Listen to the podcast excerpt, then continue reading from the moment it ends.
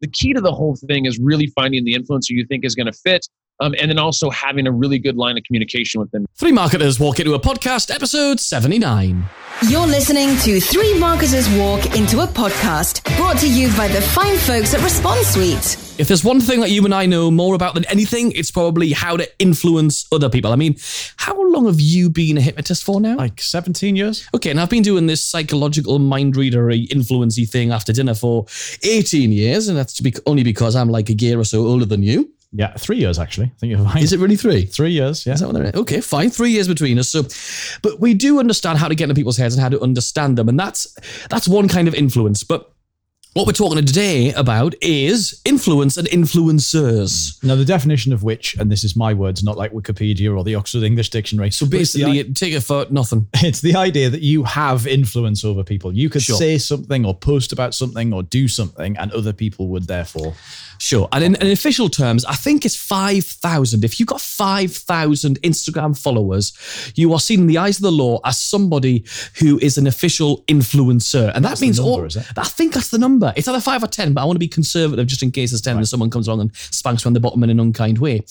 But uh, it's if, if you've got 5,000 people following you, you have enough influence over enough people for it to be significant. And that means a lot of things. One, you've got to be very clear and very open about when you're endorsing a product because you're being paid for it versus when you're not being paid for it. Yeah. And people have got in proper trouble for it. Real trouble. Yeah, there's big fines about, but you also have to adhere to lots more of the advertising standards agency policies, including, for example, if you're an influencer, you've got over 5,000 people who are following you on one of the channels, uh, any channel, by the way, this is not exclusive to Instagram. People think influencers Instagram. That's literally, that could be a mailing list, by the way. Right. Like you've got influence, if you've got that many visits to your blog every week, like, or every day or month, or whatever, that's how many people are going to coming along. We're talking about all of these audiences, right? So, if, for example, somebody got into trouble just a few months back. Can't. It was earlier, much earlier this year, I think where they came on some kind of platform and they talked about how they'd been poorly or something had happened and they took a certain like off the shelf medicine Right. like an aspirin or just something you can buy over the counter and just go and grab go and grab and then somebody else watched that and thought oh well i've been having similar sort of things self-diagnosed themselves went and got the same medications the influencer had, ch- had chosen to talk about and then had really negative really bad experience afterwards. I think they got really really poorly. So and that and that actually meant that the influencer was liable for that Crikey. I mean, so it's it's just just be careful, folks, when talking about being an influencer. But actually, what we're here to talk about today is the opposite of being an influencer. And that's how to tap into that as a traffic source. Now, for us, we've never really done much in the way of influencer marketing. So this was a big eye opener for us. And there was a big sort of mind blown type moment where we realized, actually, do you know what? This is just another source of traffic. And there's a moment in the episode where you'll hear it and you go, ah, I understand. Like, I think about this the same way. It's just another source of traffic. It's something we should, should absolutely all be tapping into uh, because it works really, really well. I mean, we have had a lot of success with having affiliates promote our stuff. Yes. And that's a form of influencer marketing. it totally is. It's a good way of thinking of it. So suddenly you realize, actually, do you know what? I'm, I'm this is influencer marketing. I'm getting other people to put this in front of their audiences. And the, just in that instance, the form of payment is commissions rather than a, a sort of agreed fee and stuff. So, so much in this episode where we're chatting to Shane Barker. He's got so much gold on this particular topic. You're gonna absolutely love it. Before we get into any of that, we're gonna go over to all important, all important, Rob's all important quote of the week. Yes, because as they say, allow your thoughts to breathe the way that squirrels do each morning. That just makes you feel really good, doesn't it? Just imagine that, just allowing those thoughts to breathe and whatever the else L you, else you just said. now, we want you to take all of that inspiration you've just been given and plow it ahead into your education. Uh, we're doing actually a free web class about email marketing this week. Uh, it's a free web class where we're going to teach you a full campaign that you can do, all broken down into three really simple steps that will help you to, well, in our case, double our sales with email. Really, really simple stuff. And it will help you to get more sales, not only out of everybody that's currently on your list, but also out of every new subscriber that comes along and pops their email address in as well. Really, really super simple stuff. And it's a totally free web class. All you've got to do is pop yourself over to responsesuite.com forward slash webinar. You'll be able to dive on in.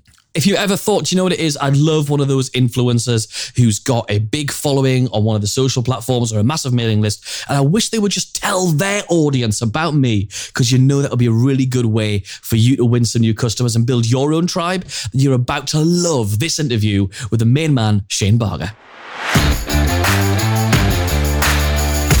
Shane, welcome to Three Marketers Walk Into a Podcast. How are you? Doing awesome, guys. How are you guys doing? We're doing great. Even better for speaking with you. Yeah, very excited. This is going to be awesome. So let's chat about this thing because you're a, you're a genius with this influencer marketing thing. Now, I bet that's a thing that people have heard of. I know this is the case with me, and maybe think like, does that even apply to me? Is that a business that I can do? If I can't get Kim Kardashian on Instagram talking about my product, maybe I can't do influencer marketing. Or even like, I don't like sell beautiful clothing that I can like have an influencer wear and go, hey, I bought this from such and such a place. Like, yeah, it's tricky. Who does this stuff apply to? Yeah, well, first and foremost, the fact that you guys called me a genius, I, I, I just want to take that in consideration. And I'm going to probably call my mom when I'm done with this. And the fact that I made a status. I didn't know today was going to be that day, but I knew that I was at that pivotal point. So thank you guys for that ahead of time. You're welcome. yeah, I think when it comes influencer marketing, the the misnomers and the the misunderstanding is once again, like you said, you know, I have to go work with the Kim Kardashians of the world, or you know, it has to be these big type influencers. Cool part about influencer marketing is it doesn't. You don't need to go have somebody that has a million followers. That's a thing that people think because it's you know they think about well the more uh, followers they have then obviously the more you know eyeballs i'm going to get and the more things i'm going to sell and that's not always the truth so influencer marketing is really this the sale of a, your product or service through people that have influence right and they have a following a social media following and so it doesn't have to be you know you can have use the example as a yoga instructor I mean, you can find somebody that's a yoga instructor that has you know 5000 heavily engaged yogis that are following them that you can sell your product to right? Assuming that it's in line with what that is. And so i think what you what's interesting about influencer marketing is because there's millions of influencers out there your product whatever that is a high percentage of the time you can find an influencer that has an audience that would be willing to buy your product or service. It just takes a little bit of digging that makes sense. Okay, so taking a little bit of digging. So when we talk about influencer, what size audience is like that is an influencer versus that's somebody who's not quite an influencer yet, but it's a kind of a wannabe?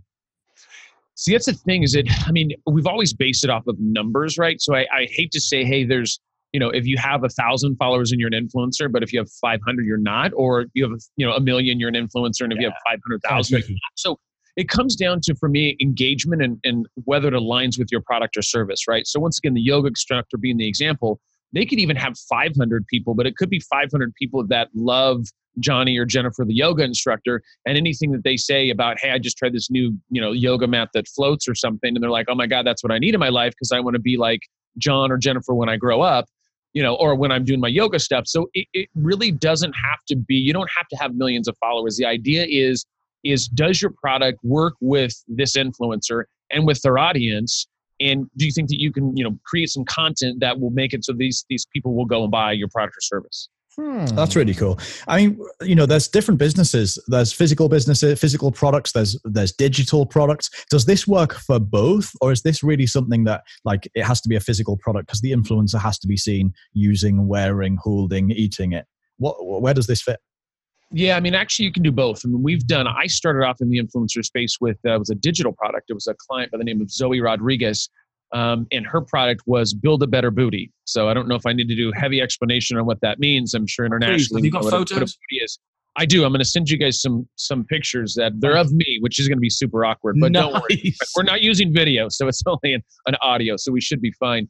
Um, no, you know, it's it. What her product was which was interesting about her product is because you know you have a fixed cost of creating the ebooks and then what you do is then you go and you send them out to your audience. So the cool part about that is that if let's say it costs you $5000 to put that together every product or everything that you got after that is going to be pretty much revenue right? Mm-hmm. Because you have a fixed cost. And so the digital products were real interesting because once again you have a fixed cost and then after anything over $5000 is all is all you know you know cash at that point. So the the thing we did interesting with Zoe is because she had multiple programs. What we realized was when she came to us, she was doing you know twenty dollars an ebook, and what we realized is that people, the women, because that's mainly who were buying our product, that we had these other products, these five other products or five in total. That hey, instead of offering them for you know twenty dollars, so it'd be hundred dollars in total. Because it's a digital product, why don't we offer all of them for fifty dollars? Like, hey, you want to buy one for twenty dollars, well, why don't we get all five of them for fifty dollars? And we increased her her cost from her average cost from twenty dollars or what the, the purchase the purchase price that people would uh, buy it for to thirty five dollars. So we bundled them. Does that make sense? So you can't do that with a physical product because I can't say, hey, look, buy one one one shirt for twenty dollars or right. five shirts for fifty. For the most part, you probably you know you're probably touching on what your your cost is to produce those. Sure. But with a digital product, you can bundle them. So that was something that's real interesting. The product side of things can be interesting because once again, you know, you can give away free product. There's a lot of different ways that you can kind of put that together in a package and, and work with influencers. The key to the whole thing is really finding the influencer you think is going to fit um, and then also having a really good line of communication with them, like putting a good brief together, and explaining what hashtags you want to use, what kind of content's been successful in the past, but at least giving them the rights to, you know, be able to get creative in the content that they're producing. Um, you just want to make sure there's certain things you want to do. I mean, we see it now. that you know, some people have said, "Oh, influencer marketing doesn't work." Well, it doesn't work if you don't find the right influencer, right? PPC right. doesn't if you don't find the right audience. SEO doesn't work if you don't find the right keywords, right? So it all comes down to if just because you've done a campaign and you worked with one influencer doesn't mean and it didn't work doesn't mean that influencer marketing doesn't work right i mean just because you work with one marketing company doesn't mean that marketing doesn't work right it's like right so it's like this this thing of like hey it's a you got to kind of test it it's not a hey go hire this celebrity they go and put something up one time and then you go and you hire somebody to count all your money while you're in the caribbean you know, right. i mean that's that's the dream but that's not that's not reality it's still going to take some work Here's a dumb question for you, but I'm I'm intrigued. Do all of these influence like influencers like know that they're influencers? Like, is that their business? And when you go to them, they're like absolutely expecting it. This is their bread and butter. And they have what they package, do all they day. They know what the process is. Or is this a bit like you're going to them because they have an audience and you're saying, "Hey, you've got an audience. I can pay you to put my stuff in front of your audience." Yeah, so it's funny that you say that. So one thing you guys, I don't know if you know this, but I actually teach a course at UCLA in Southern California. It's personal branding and how to be an influencer. Um, so it's ah. funny that you say that. So, and I think the reason why we started, we did it in LA is because, you know, LA is like everybody goes down there to be an actor, nobody makes it. And now they can say they're going to be an influencer. So it gives them more time in LA to become, even though they're really working at a, at a restaurant, probably as a waiter or something like that. Right. But anyways, keeping the dream alive in Los Angeles, um, the influencer marketing thing down there is it's interesting in the sense that you know some of these people understand that there's influencer marketing that understand that maybe they can turn this into a company or to a brand and what i do is i educate them how to do that and that's why it's a personal branding thing of like hey if you have a good social media following let's say it's 5000 people mm. and it's very specific they're very engaged now how do you turn this into a business how do you you know get a media kit together how do you outreach to um, to a nike or to whatever to a brand and say hey this is what this is what I can do. Like, let me show you my audience. Let me show you why this could be good. And all I'm looking for is this. And I've already started to put together some ideas on content because most brands don't know how to find influencers. I've been doing this for about six years, and I can tell you that's still a problem. And most influencers aren't marketers. Right. Right. So that's, that's an issue, thing. right? That's so you, yeah. you go to an influencer and say, hey, what do you think we should do here? And they're like, well, I kind of know what my audience likes, but mm. I'm not really a marketer. And that's not really a great answer, right? Like, I'm not really sure I'm clueless. And the brand's like, I'm clueless too. Like, why don't we do a campaign together? This would be awesome. You're clueless. I'm clueless. I'm sure this is going to be successful. No, this, not. this this makes so much sense because that means that by by you know with this episode and armed with the information you're sharing with with us, this means that at least uh, we can turn to the influencer and have the knowledge. Like if they don't, they've got the audience, but they don't really know what to do with it because they haven't been through your amazing training. We can sort of steer that, can't we? So, yeah. what does that funnel look like? So, for us, people looking at hiring influencers as a new way of bringing traffic. I mean, basically, it's a traffic source. It's a new, Absolutely. new traffic source, right? What what are the good offers, or what should be driving people to? Is it that we should be using influence to get people to come and download our new ebook, or is it more like, hey, here's a discount code? What kind of what does the funnel look like? So, influencer posts a thing. What next? Yeah. Yeah, I mean that's the thing is there's it really depends on your product and service and what your KPIs are, right? So your key performance indicators. So you're saying, hey, I want to drive sales, and we say, okay, great, I'm XYZ watch company, and what we're going to be doing is we're going to go and find influencers or ambassadors for the program. Our plan is going to be, hey, we're going to give you two watches a month. They're retail at three hundred dollars, so that's six hundred dollars. Um, we're going to build a landing page for you, and then on that landing page, obviously we'll have your picture on there. We'll get all this fun stuff done. Um, you know, sometimes this happens a little later, so you want to see if they're moving the needle. So what you can start off with is a coupon code. So we say, hey, let's use Shane twenty five you get the influencer, hey, we'll give you $500 a post, whatever you agree upon. Plus, we'll give you 10% of any sales on the watch, right? Everything's negotiable. Great. Now this guy goes or lady goes and sells 20 watches. And so they make, you know, a thousand bucks. And I go, wow, this is awesome. So maybe now we should actually develop a landing page for this individual, right? Because they're really moving the needle and we really put some time and more effort into them, pay them more money. And there we go. Now we have a good funnel there, right? And so that's the thing about it is you you might you might have an idea of who like for a watch company like who buys your watch right maybe it's a, a male watch company and it's usually men between 24 and 38 because they have to be you know or maybe it's you know 45 to 60 because they have to be successful and love diamonds and you know they're mm-hmm. going through the the the, the thing where they want to buy the corvette because they're 60 years old don't know what to do in life and you know anyways they're going through that whole process right so that's what you have to kind of figure out and once you find the influencer that can move that needle you know, once again, so you find 10 influencers, you do campaigns with them, all different campaigns. It can be an open box situation. It can be somebody does a video. It can be somebody writes a blog post.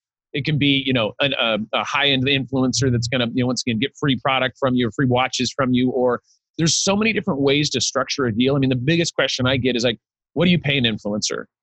And that's hard to say because every influencer is different. Like if I was Walmart or I was you know this big a big retailer and i went in and asked an influencer the influencer is probably going to charge me more than if it was a local mom and pop shop that you know once again was just kind of grinding this thing out and trying to bootstrap something.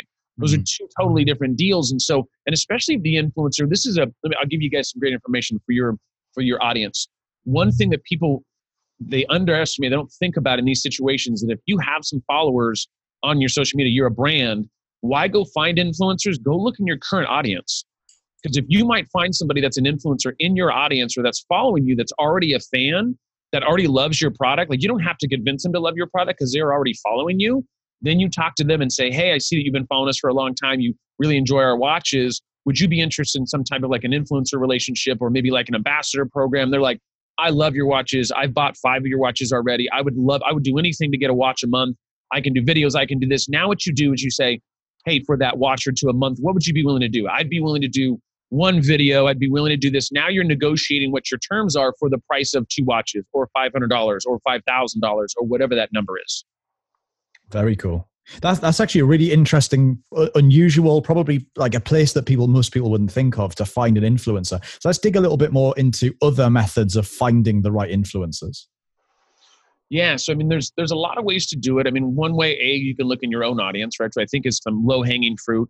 Um, another thing you can do is there's obviously you can do hashtag searches, right? So yoga as an example. So if you looked up hashtag yoga or hashtag Los Angeles yoga or something like that, then you can go down that list and look at individuals' content. There's always software, right? I mean, software is a, a great resource. I mean, when I started doing influencer marketing, um, I use these things called Excel spreadsheets, and your audience might not know what those are. What the heck? Um, I know, I know. I, I got it. I actually found it. In my I think I need to sit down. Hang on. Yeah, I know. I should have told you. Put your seatbelt on too, because this is only the beginning of the ride. Um, yeah, I, so we use these Excel spreadsheets, and I like highlighted and like if you looked at them, it looks like a you know like a like I have like autism or something. Like I'm like Earls and doing this. You you couldn't like they're probably like the, the way that they had a, Egypt. You know, they have all the stuff of the writing on that. Like if anybody looked at my Excel spreadsheet, they'd be like, "This is a whole other language." Like we're not sure what this says, but I'm sure it's profound. Um, it was you know we we. I'm sure it's genius. Yeah, probably it probably was. It was probably yeah, I was probably extremely smart back then. A lot of a lot of things have changed, but anyways, um, so you know we look at these Excel spreadsheets, and now you have software that you can go and find the the same thing. What I mean by that is we would use these Excel spreadsheets go on Instagram and go find somebody that was a fitness influencer, look up certain hashtags and go and look at their their stuff. And I would look at their content and kind of look at the following and see what kind of comments were being written, how many um, how many sponsorships they have with you know maybe our competitors or with other brands. How often are they promoting promotional content? Are they promoting good content or is it all like, oh my god, I stayed the best hotel last night and they've said that 40 times in a row? Mm-hmm. right? Where it's like, okay, I get it. How many times can you stay at the best hotel, you know, like once a week for, um, you know, 10 years or something? So, right. you know, we, you have to kind of look at that, but software will make it so you can go in and put in hashtags, you can go in uh, geographical areas, you can do it by um, volume search of like how many users they have. And then what you can actually do is pull that list or go and look at and pull that list. And then I actually do an eyeball test. I actually go and look at the individuals. So let's say I want to get 25 influencers for a campaign. I'll pull a list of 100 and then I go and look at their profile because you could, because at the end of the day, I can look and say, oh, they have an engagement rate of 4%. So I'm like, God, that's super awesome. And then what I do is I go over to Jennifer's page and I find out it's because she's in a G string all day long and it's, you know, 500 guys that are saying inappropriate stuff. Mm. That is engagement, but that's not the engagement I'm looking for, right? Wow. Unless I'm selling Jennifer's, you know, G string calendar or something, then great. We probably will have some sales there. But if I'm selling another product like a yoga product, and they're going to be like, well, unless Jennifer's there in a G string, why would I want to like even buy that, right? So you have to you have to set some eyeballs on it. And then another thing I do, which is once again, you know, you can't be lazy in any of these processes, is I interview the influencers. I actually will do a call with them to kind of find out where they're at. We're we're starting a relationship, right? So for me, I need to make sure that you know a little bit about the product, that you've looked into it, that you're excited about it, that you've already kind of thought about some content. Like it's an interview, like kind of for a job. Like if I went into a job and you guys sent me an email and I sent you my resume back, would you guys just send me an email back and said, "Hey Shane, you're hired. Right. Start Monday." Like with right, you want to get to know me. Like is, Shane, is he funny? Is he cool? Does he, you know, is he on drugs? Like you know, we got to. There's some things we got to figure out, right? And um, and so that's where the interview comes in. And once again, and also it's it's easier to be able to explain as a brand also what our goals are right? Like hey just want to let you know we don't have a huge budget this time but what our goals are is to do this. We've got these things going. We're also going to take the content you produce. We also want to promote you on our instagram. We're also going to put you on a flyer. We're going to put you on our website. Like we're looking to make this a win-win situation for both sides. And where's what we call a value trade. So this influencer might used to be getting you know $5000 or whatever it is but you can get them at a $1000 but explain to them how you have a value trade there how you're willing to help them grow their business as well and you're going to build that relationship that deeper relationship. So it's not just about the cold hard cash you hand over. Interesting. Hmm. yeah because that's the thing is it's some businesses aren't going to have the money to spend right? So it's like then how do you do that? You you're going to have time to invest and you have to say okay mr influencer i, I know you're used to getting you know a thousand dollars a post but maybe we can work something out where i'm doing 250 but it can be a value trade of hey we're going to what i'll do is i'll have my videographer that's in your town come over there i'll pay for all the video work and all it's going to do is take two hours of your time. Mm. everything's negotiable right? You got to think about it be creative about it because every influencer is different. They're not all the same. It's not a you know we don't we don't unfortunately they're not all just going through ucla and going through my training and then coming out as robots and everything's perfect. Like this is a never ending like somebody who was an influencer yesterday is an influencer today and they're clueless on how to do it.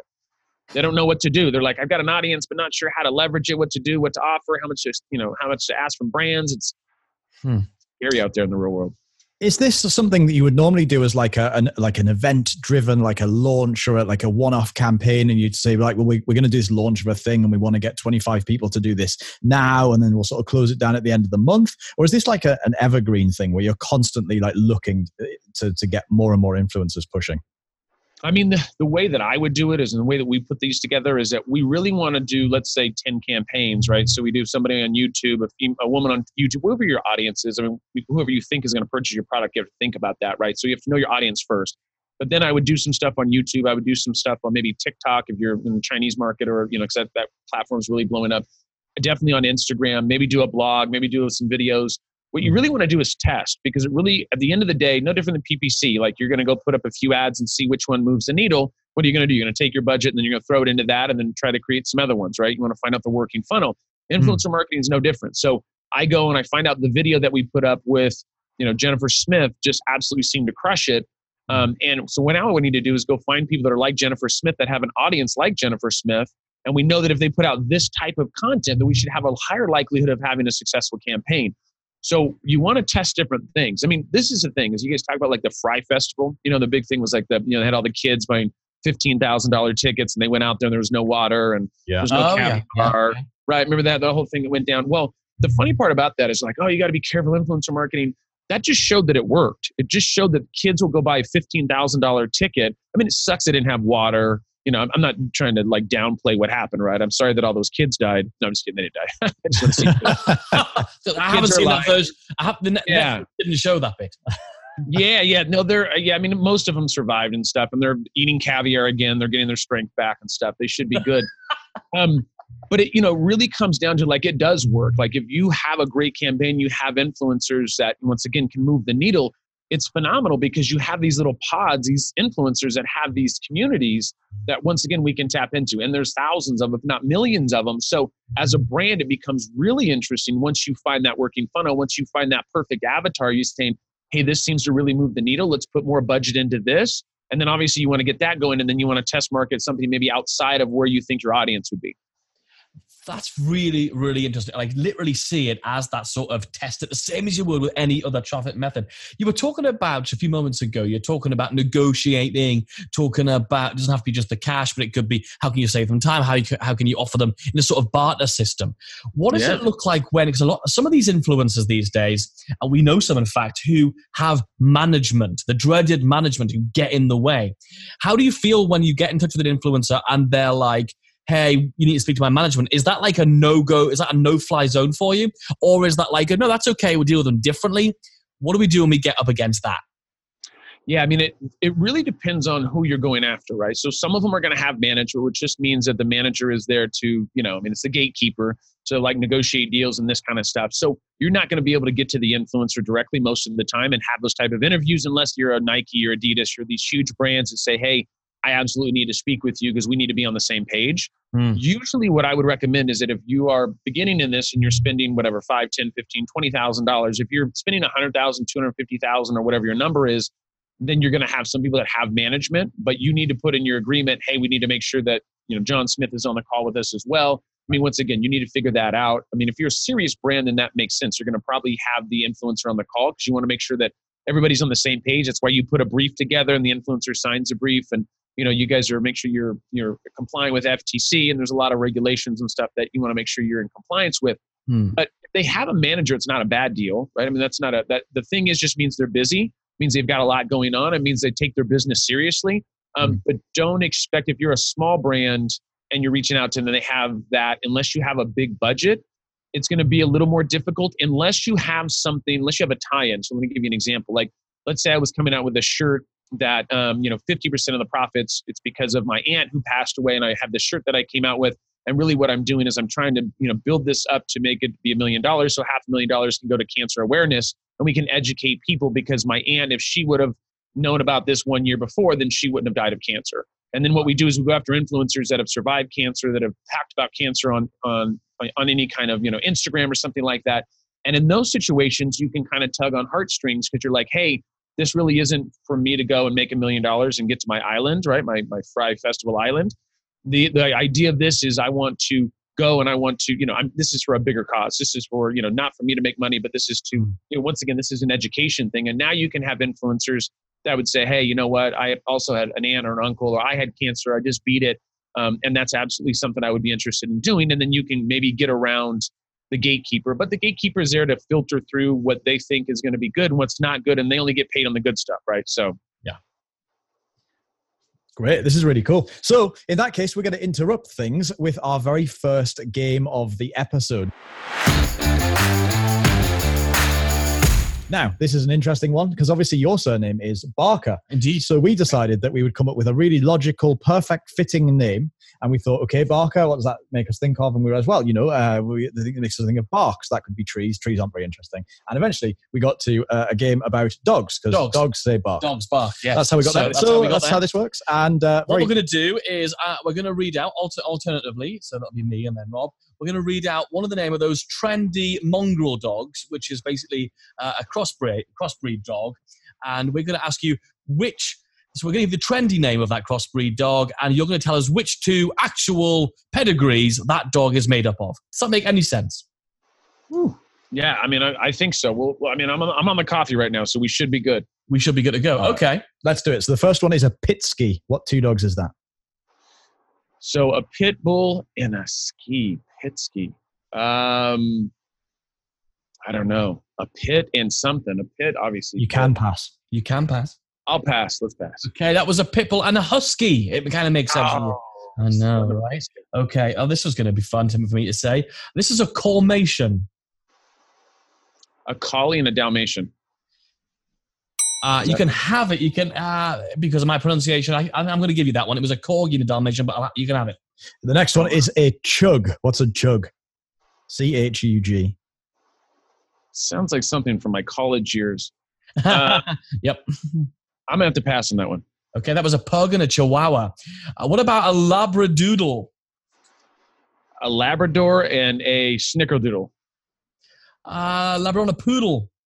Oh, okay. Well, that's the doodle. Yeah, that could be snickerdoodle or Ah, you can but I have get it. That was that. Could that, have that been could have been that. You can have that. one. The next one is a schnoodle. So that's a Shih Tzu and a poodle. Ah, you can have that you as can have that well. one. That's actually a poodle and a schnauzer. The next Man. one is a corman. Had half of this already. This is corman. hard. Corman. Um, These ones Man, are I'll have to super pass on that cute. one. You look up a photo of these, you're passing on it. It was a corgi and a German shepherd. You should honestly take Uh, it. It should have been called a corpid. corpid, yeah. So does- don't know why it's does it have like two long legs in the front and short legs in the back? I mean, got- wish, I wish it did. Uh, the next one is always a, falling on your face. is it a what about a udel? Oh, a Udel. Okay, so we got poodle on the end, a um, yellow lab. Uh, it's not. It's that one's a Yorkshire Terrier. And You can poodle. have it though because it's a Oh, one. No, no, You we can- can't. have the next one is a pomsky. So a Pomeranian, and um, what was the last one? Uh, Pomsky. Ski. Um, man, I don't know. I'll have to pass on that one too. A husky on the end there. A husky on the How end. the husky? two more to go. Two more to go. Uh, what on earth is that? A, ch- a chalky. So is that a Chihuahua and a husky? Uh, it could be. It could be. It could be. I'm going to go with yes. and the last one, shocking. the by way. last one, Terrible. the last one is a cockapoo. I used to have one of these. So that's a cocker spaniel and a cocker and a um, cocker. Oh, isn't that like a bird? Oh, it it's a could be. It could be. A, it could be a. Oh, it can't. Oh my god! They've changed Um, the rule so- on this one from all the rest.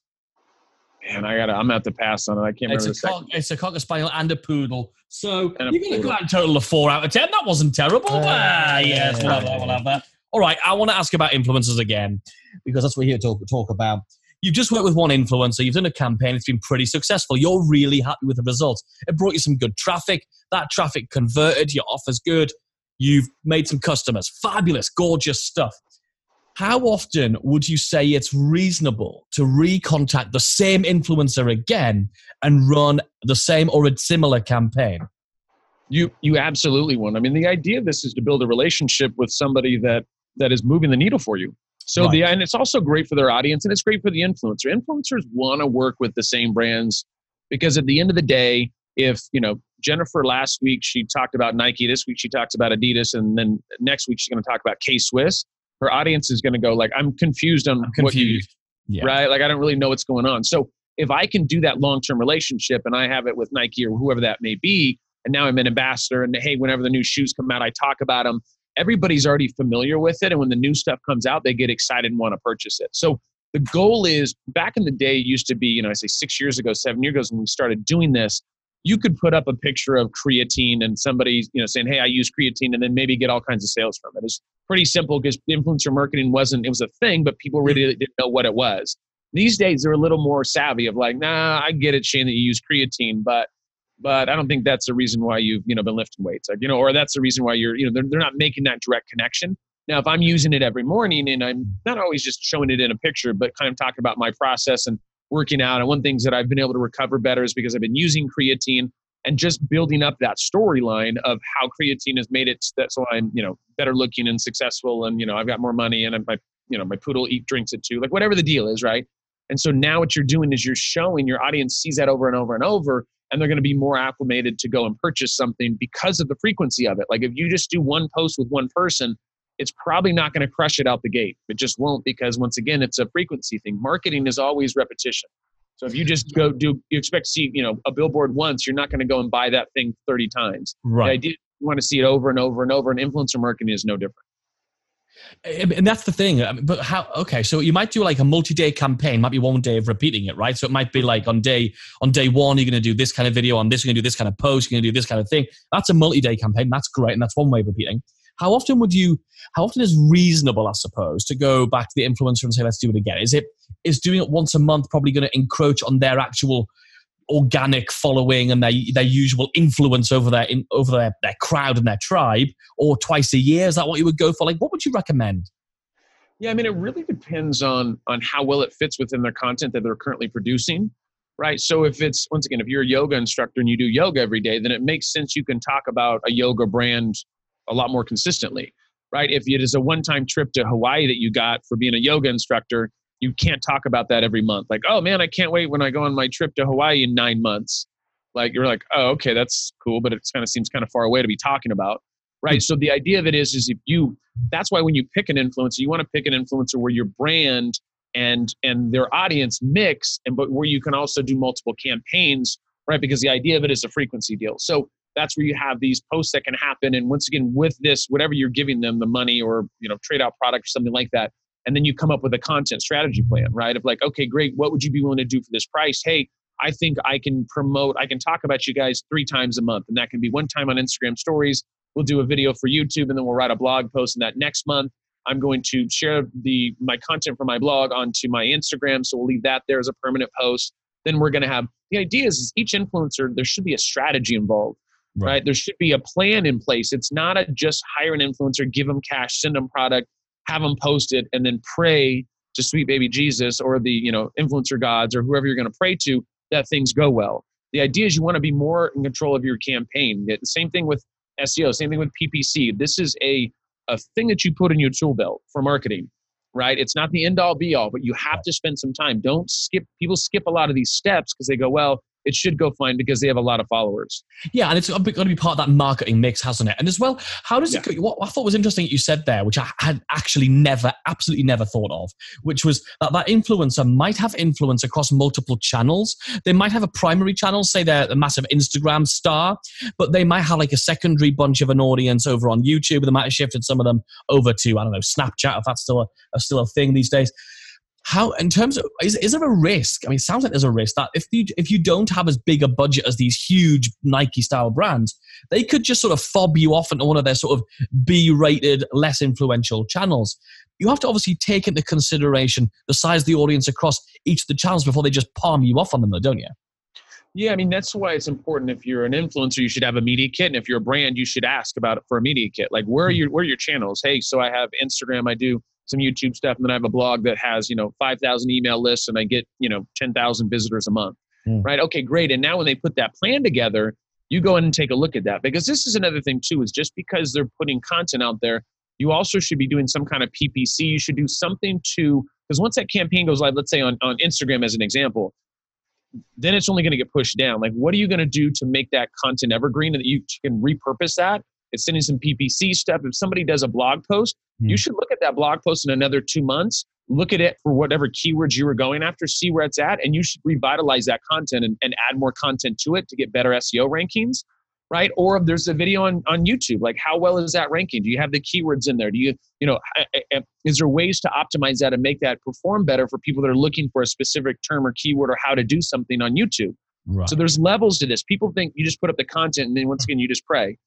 Doesn't work. I've prayed a lot and it never worked in the beginning. Um, what you have to do is you've got to go and you've got to figure out that plan. Like, where do you think that we're going to get the most bang for our buck? And if a blog post, you have to realize a blog post, if that thing goes live and you're number one for a certain keyword, that thing can produce for you each month over and over and over. That traffic can continuously come to you, which is awesome. YouTube or you know also can do the same thing where it can index you know number one as a video for whatever that is that can do extremely well Instagram's a little bit of a different beast because once you put that content up, either A, for stories, it's gone in 24 hours, or it's just, you know, once again, it gets pushed down by other content.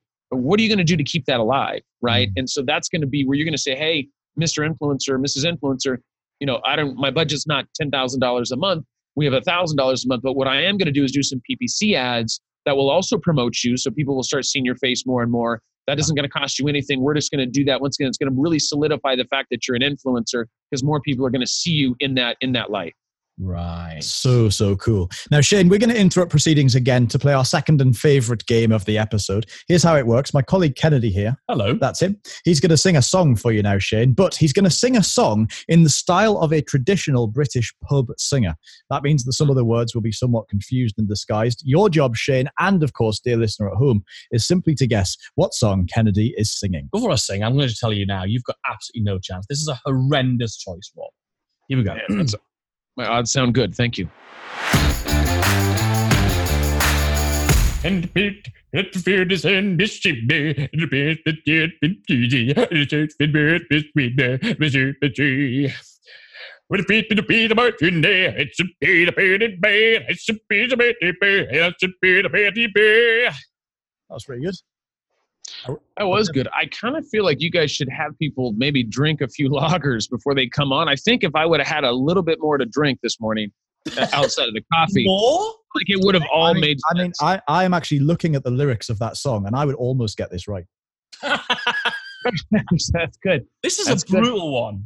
Man, that, I um, God, I would love to tell you guys that I have uh even a remote clue, but then I would be absolutely lying to you. that Um, was, unless you want to take a guess, no, go for it. that was uh, DeBarge, Rhythm of the Night. That's what I was gonna guess. I mean, it's, Damn it, it was, was so it was identical. Tip of your tongue, wasn't it? Tip of your tongue.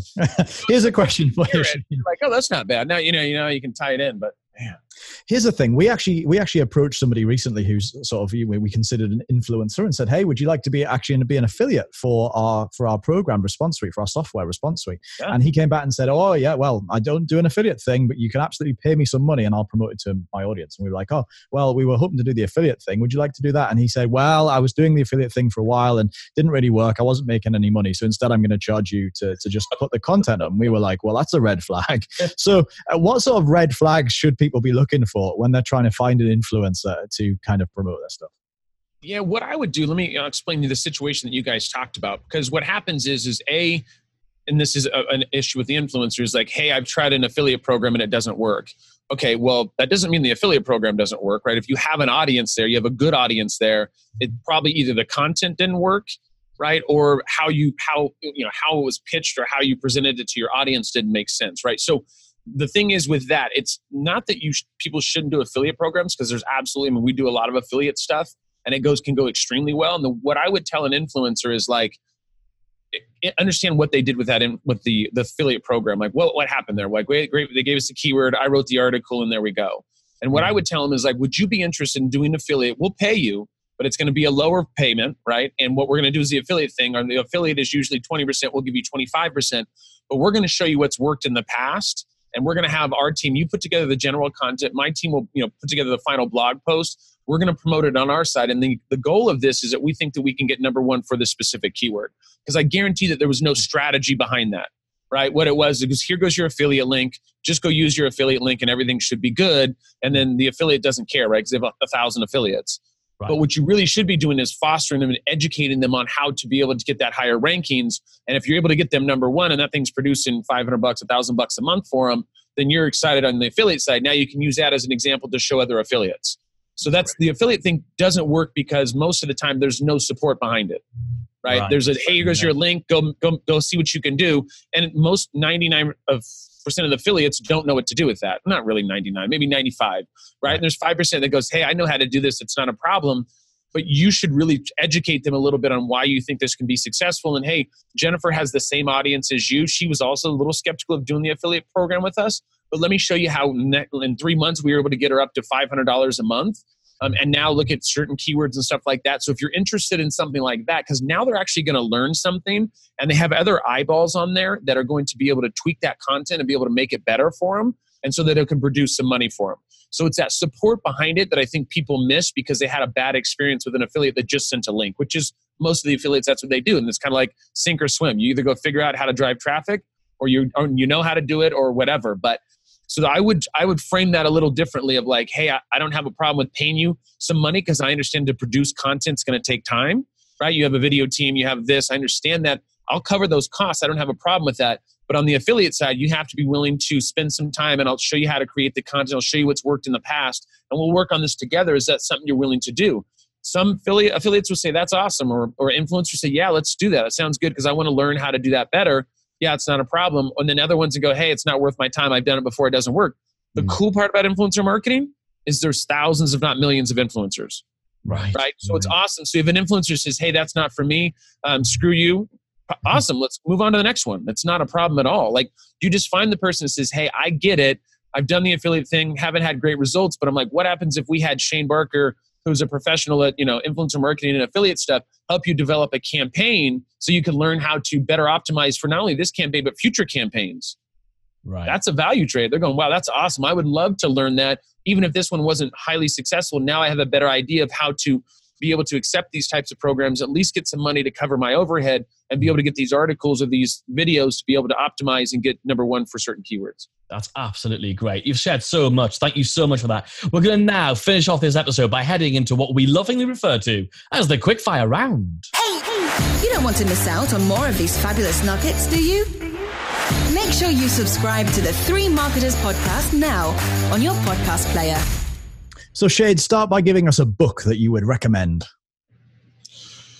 Well, I can't read, so I know that's probably that's kind of a shocker to a few people that are listening. Um, no, I'm just kidding. I um, Conspiracy by Ryan Holiday was one that um, it's funny. So I do a mix of like self help, business, and then like I don't know why, but I'm like into motorcycle gangs. I think that's what I want to do when I'm older or something. So, but but I didn't think the motorcycle gangs would like you know the, the audience would be like, wow, that's awesome. But Conspiracy by Ryan Holiday was interesting. It talks about Gawker and how that whole thing came about and how Gawker got taken down.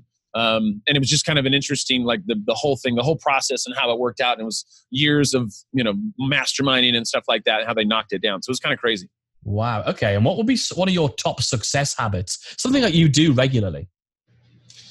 I mean, drink beer at night. I think I'm, that's, that's, no, I'm just kidding. No, I mean, well, I'm not kidding. I, I do potentially do that, but um, I actually walk about 10 miles a day in the morning. I get up about 5.30 in the morning. So I'm usually done by about 8 a.m. And I do that just to I walk around. I'm in, I'm in the Sacramento area. I obviously teach in LA, so I fly down there as well. But I just go here and I'll go on a little hike or go walk downtown or just do something like that. I do calls and do emails and have meetings with my team, and I just walk around and kind of like it kind of helps clear my mind so I can kind of focus on on other things. Hmm, very cool. Can you give us a marketer or an entrepreneur that you look up to? Oh man, that's a good question. I would say, you know, Neil Patel only in the sense that he was an originator when it comes to producing content and produce content at scale, um, very successfully. And I'm, you know, we're doing. I have a I have a 34 person team, so we produce a lot of content online. I write for 120 websites, so we've constantly producing content. We learned a lot from Neil Patel, uh, but he was somebody that I looked up to just because he was hot and heavy on the scene and educating people on how to do marketing the right way. That's really uh, wow. Yeah, that's really inspiring. So, what are some of your favorite apps and tools that you think are really super cool, or maybe you rely on? Yeah, so there's actually one because I love to travel. Like I do a lot of like keynote speeches and stuff. And the reason, I like half the reason that I pick the places that you know reach out to me is like the location. Like I've, I haven't been to the country or the city I'm going. So like you know I probably shouldn't say I reduce my rates, but I literally do reduce my rates for cities I haven't been to. But there's a, an app called fare.com or it's called Fare is the app f-a-r-e um, and what it is it's a place where you can find like cheap airfare so what i do is i can go and take a look at it and say hey i want to go to turkey and i want to go for four days and then you click on it i want to do it september and it'll tell you the best days to go in september and the cheapest rate so if you fly out this day it's $300 and you get five days and this is when you would head back um, so it's really cool i can kind of because i for me what i do is it's all digital marketing so it's all online as long as i have the internet I can do anything anywhere. So I like to go in these little sporadic trips and, you know, just go look something up and go, all right, hey, I'm going to go to Turkey and then, you know, go shoot out to Turkey. And it's a beautiful part of the world too. Awesome. Big important yeah. question here, Shane. Who do you like more, Redhead Rob or Platinum Kennedy? So I tell you, this was a hard one for me. I, I actually didn't sleep a lot last night because I really hate to divide you guys like this. And this is a really big decision. It's probably the biggest decision I've made all week. But I will, I'm got to go with Rob because of the red hair. I think that was a bigger commitment I think it's it was a big. What, it's amazing what sympathy will do. It's a smart move. yeah, yeah. I mean, I was like, damn, he went all full red. Like at blonde, I'm like, I've done blonde. Red is like you're. I mean, you're you're fully in. Like you're not. There's no look going back on that. All right, yeah, Shane. Shane, tell us tell us where people can go to find out more about you. Yeah, so my website is shanebarker.com, and that's S H A N E B-A-R-K-E-R dot com. Um, and if anybody needs to get in contact with me in regards to influencer marketing or content or SEO, anything fun like that, um, you can always send questions to and, or inquire with me at Shane Barker, or excuse me, Shane at shanebarker.com. So that's the email, S-H-A-N-E at S-H-A-N-E-B-A-R-K-E-R dot com. I love it. Thank you so much, man. It's been really great hanging out. Thanks for sharing so much. Good times. Yeah, good times. And Kennedy, once again, buddy, next time I'll pick you, okay? I just want to make sure we're, we're still good. yeah, we're good. Okay, solid. Don't miss a thing. Check out the show notes at blog.responsesuite.com.